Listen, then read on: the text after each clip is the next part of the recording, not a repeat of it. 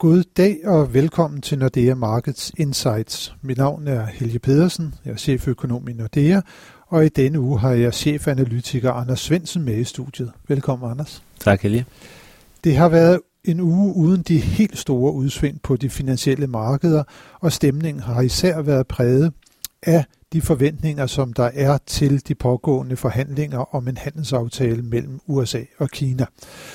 Også stemningen omkring Brexit er blevet en smule bedre efter et møde mellem Boris Johnson og den irske premierminister Leo Varadkar gav håb om, at det vil være muligt at finde sammen om en aftale, der vil betyde, at Storbritannien kan forlade EU ordentligt, altså med en aftale ved udgangen af denne måned.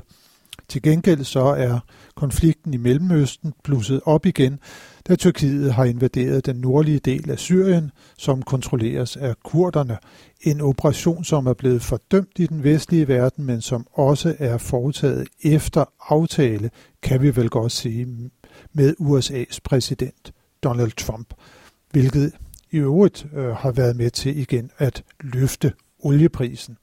Men uh, Anders, uh, lad os begynde dagens snak med netop USA. Du har lige været en tur derovre på en studietur. Hvad er dit indtryk af den politiske stemning egentlig?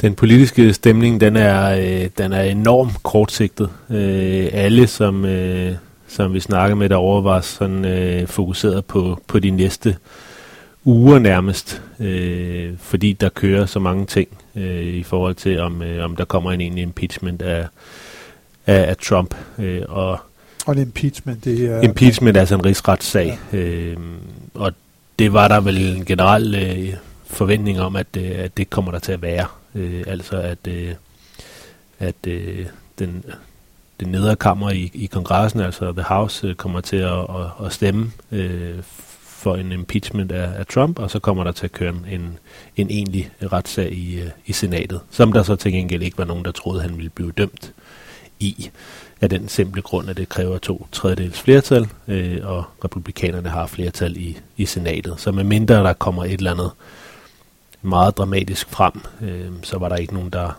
der, der troede, at det ville komme så langt. Men, men det store cirkus kommer formentlig til at køre de kommende par måneder med, øh, med en Trump, der skal øh, forsøge at, at, at forsvare sig, eller øh, det ser ud som om hans, hans bedste forsvar altid er angreb, så han skal formentlig angribe øh, Gud at være mand. Men, øh, men, men udover sådan cirkuset, så, øh, så var der en opfattelse af, at der er fire ting, der kommer til at afgøre valget øh, til næste år.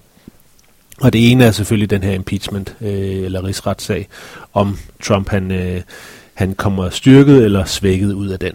Øh, og det kunne gå begge veje. Altså han kan både øh, hvis han bliver frikendt, kan man sige, så kan han stille det op som sådan en, en heksejagt, som demokraterne har lavet, og egentlig komme styrke ud af det. Men der kan også komme mere smus ud af det, som egentlig vil, vil svække ham. Og så var der en, en generel opfattelse af, at øh, nummer to øh, ville være demokraternes modkandidat. Der er uhørt mange demokratiske kandidater, øh, som det er lige nu. Øh, og der var især en pointe om, at øh, hvis det er nogle af de øh, mere venstreorienterede demokrater, så kommer de til at tabe med et brag til hvilken som helst republikansk øh, kandidat, der bliver stillet op mod dem, også Trump.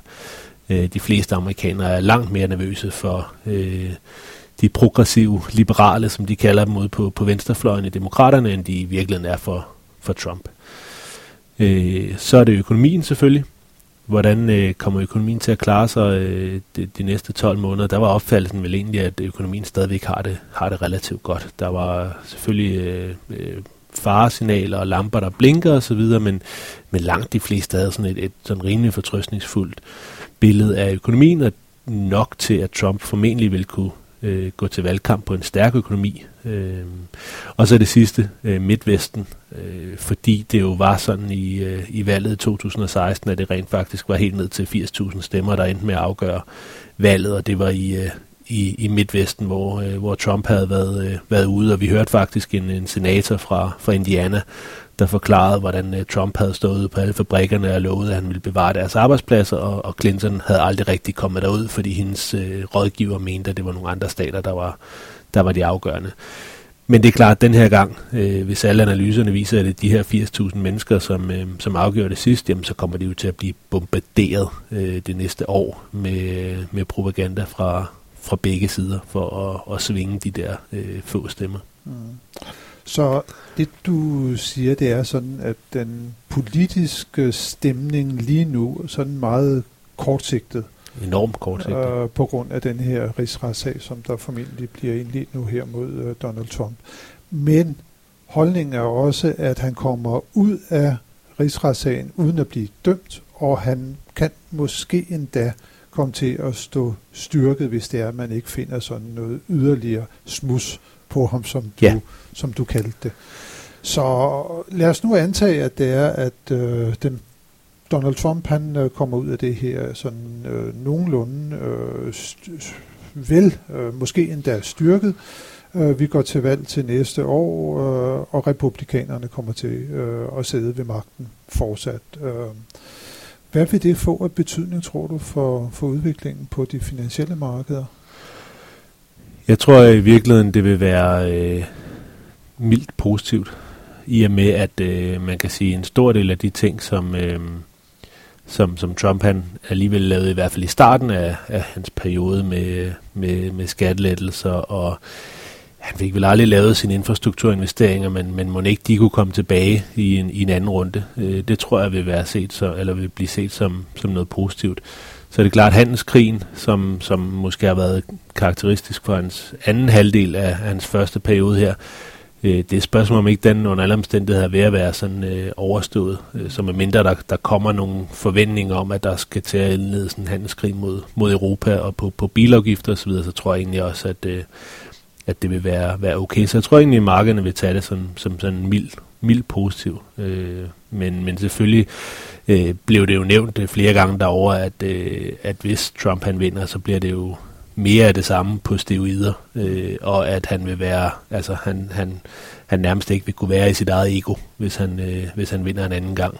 Og det kunne jo selvfølgelig godt, øh, ja, det, det kunne selvfølgelig godt øh, gå, øh, gå i rigtig mange forskellige retninger. Men, øh, men de ting, som han, øh, som, som ligger tæt på hans hjerte, det er jo de ting, som, som der har været gennemført her i den første periode, og, og langt de fleste mente, at det var de samme ting, som der vil være fokus på i en eventuel anden Og der er vel også en bred opbakning i USA om, at man bør tage et politisk opgør med Kina, så det er, at man kommer til at handle på mere lige vilkår, man får den her beskyttelse af intellektuelle rettigheder, øh, som man jo har slået så hårdt på, at, øh, at kineserne de, øh, de ser stort på. Helt sikkert, altså der er jo stor opbakning til de fleste af de ting, han faktisk har gjort, bare ikke måden, han har gjort det på. Hmm. Så det er måske mere personen? Det er meget mere personen, ikke? og det er jo så også derfor, at han, han formentlig har en rimelig god chance. Men der var nu alligevel, øh, både for de republikanere, vi mødte, øh, og også demokrater, sådan en opfattelse af, at Joe Biden måske var en, øh, en lille favorit, hvis han ellers også kommer, øh, kommer ud af hele den her Ukraine-sag, uden at, at blive ramt alt for hårdt.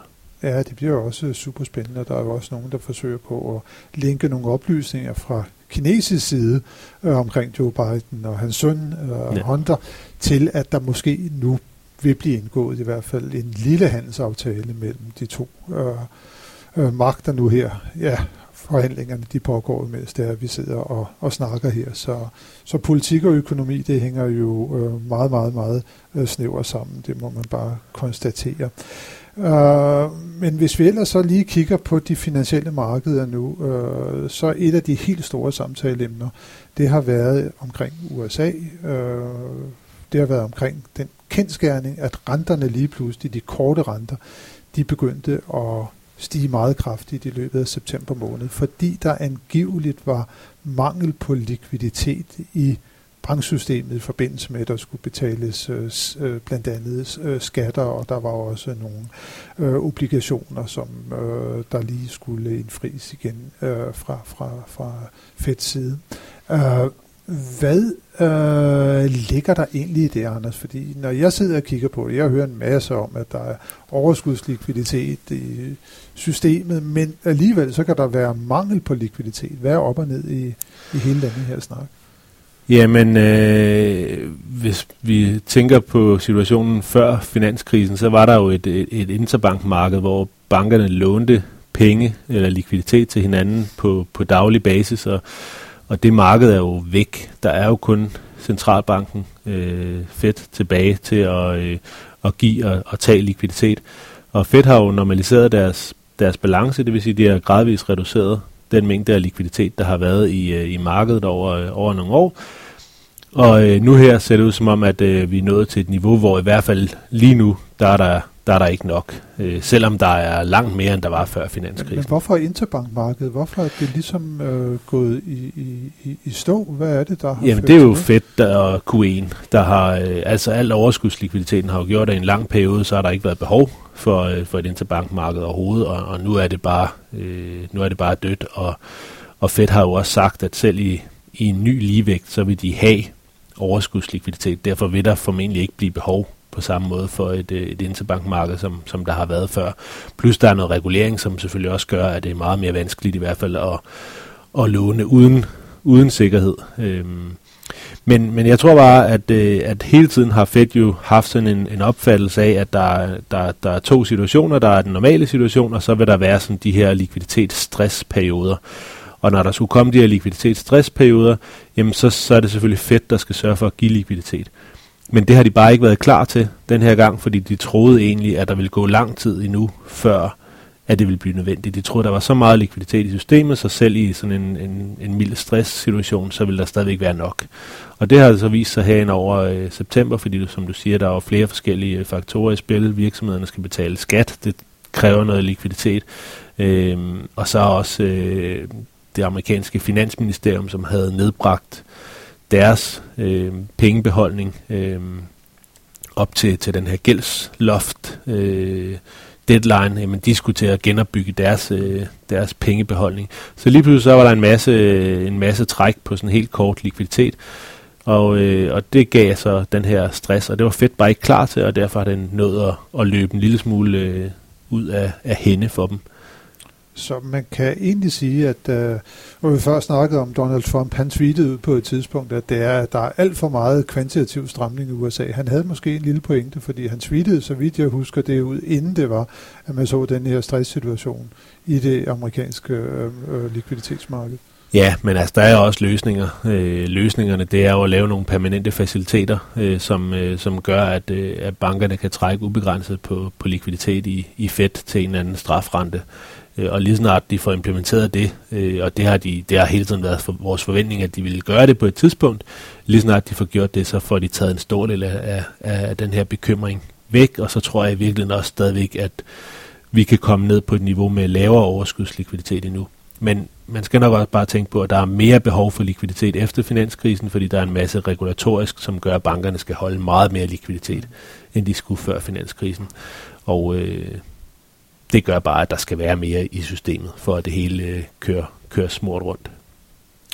Det bliver spændende at se, øh, hvad Fed øh, præcis kommer til at gøre. Nu er man jo i hvert fald gået i gang med at, at lempe pengepolitikken derovre. Man har sat renten ned øh, et par gange, og på det seneste møde, øh, der har vi lige fået offentliggjort referatet derfra. Hvad var sådan detaljerne i øh, deres overvejelser? Jamen, referatet var øh, dybest set kedeligt, fordi Paul havde lige holdt en, øh, en tale inden, og så har vi fået rigtig sløje tal fra, fra USA efter mødet i juli.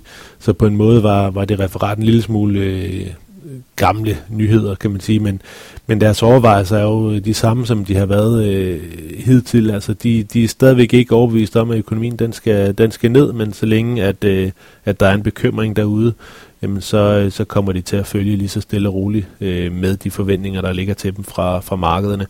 Og man kan sige, efter vi fik rigtig sløjetal for, for ISM øh, her i, øh, i starten af måneden, jamen så ligger der nu en så stor øh, sandsynlighed indpriset for et oktober cut, at, øh, at det kommer de formentlig også til. Og derfor har vi også ændret vores prognose. Så de to yderligere rentenedsættelser, som, som vi hele tiden har haft i vores prognose, de ligger nu på de næste to møder i stedet for øh, med lidt større forsinkelse. Så altså i oktober og i december måned ja. øh, er der stor sandsynlighed for, at de kommer til at sætte renten ned. Er det ikke bare lidt et dilemma, fordi at nu snakker du om, at det er, der har været nogle dårlige nøgletal på det seneste, men der har jo også været et nøgletal, der faktisk går centralbankens vej, kan man sige, det er, at inflationen, den ser ud til at være på vej op, i hvert fald kerneinflationen, ja. øh, den, den, den synes at være på vej op nu.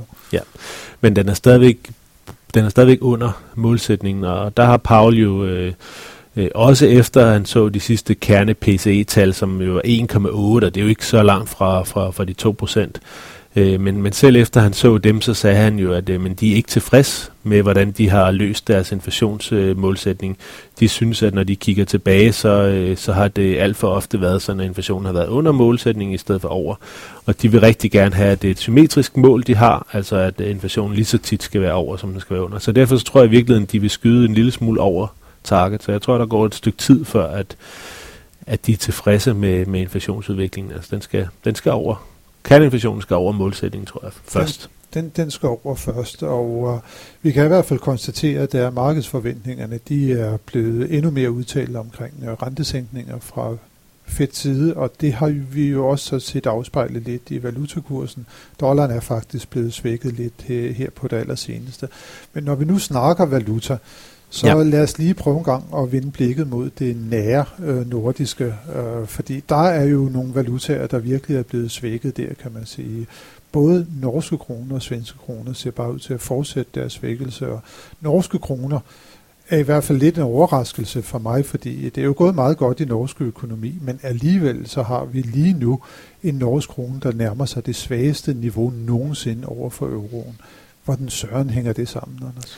Ja, det er, det er et godt spørgsmål. Niveauet kan, kan godt være svært at, at helt give en god forklaring på, men, men jeg tror, at det, at det, det går mod en svagere norsk krone, skyldes jo i høj grad, at nøgletallene er blevet noget svagere deroppe.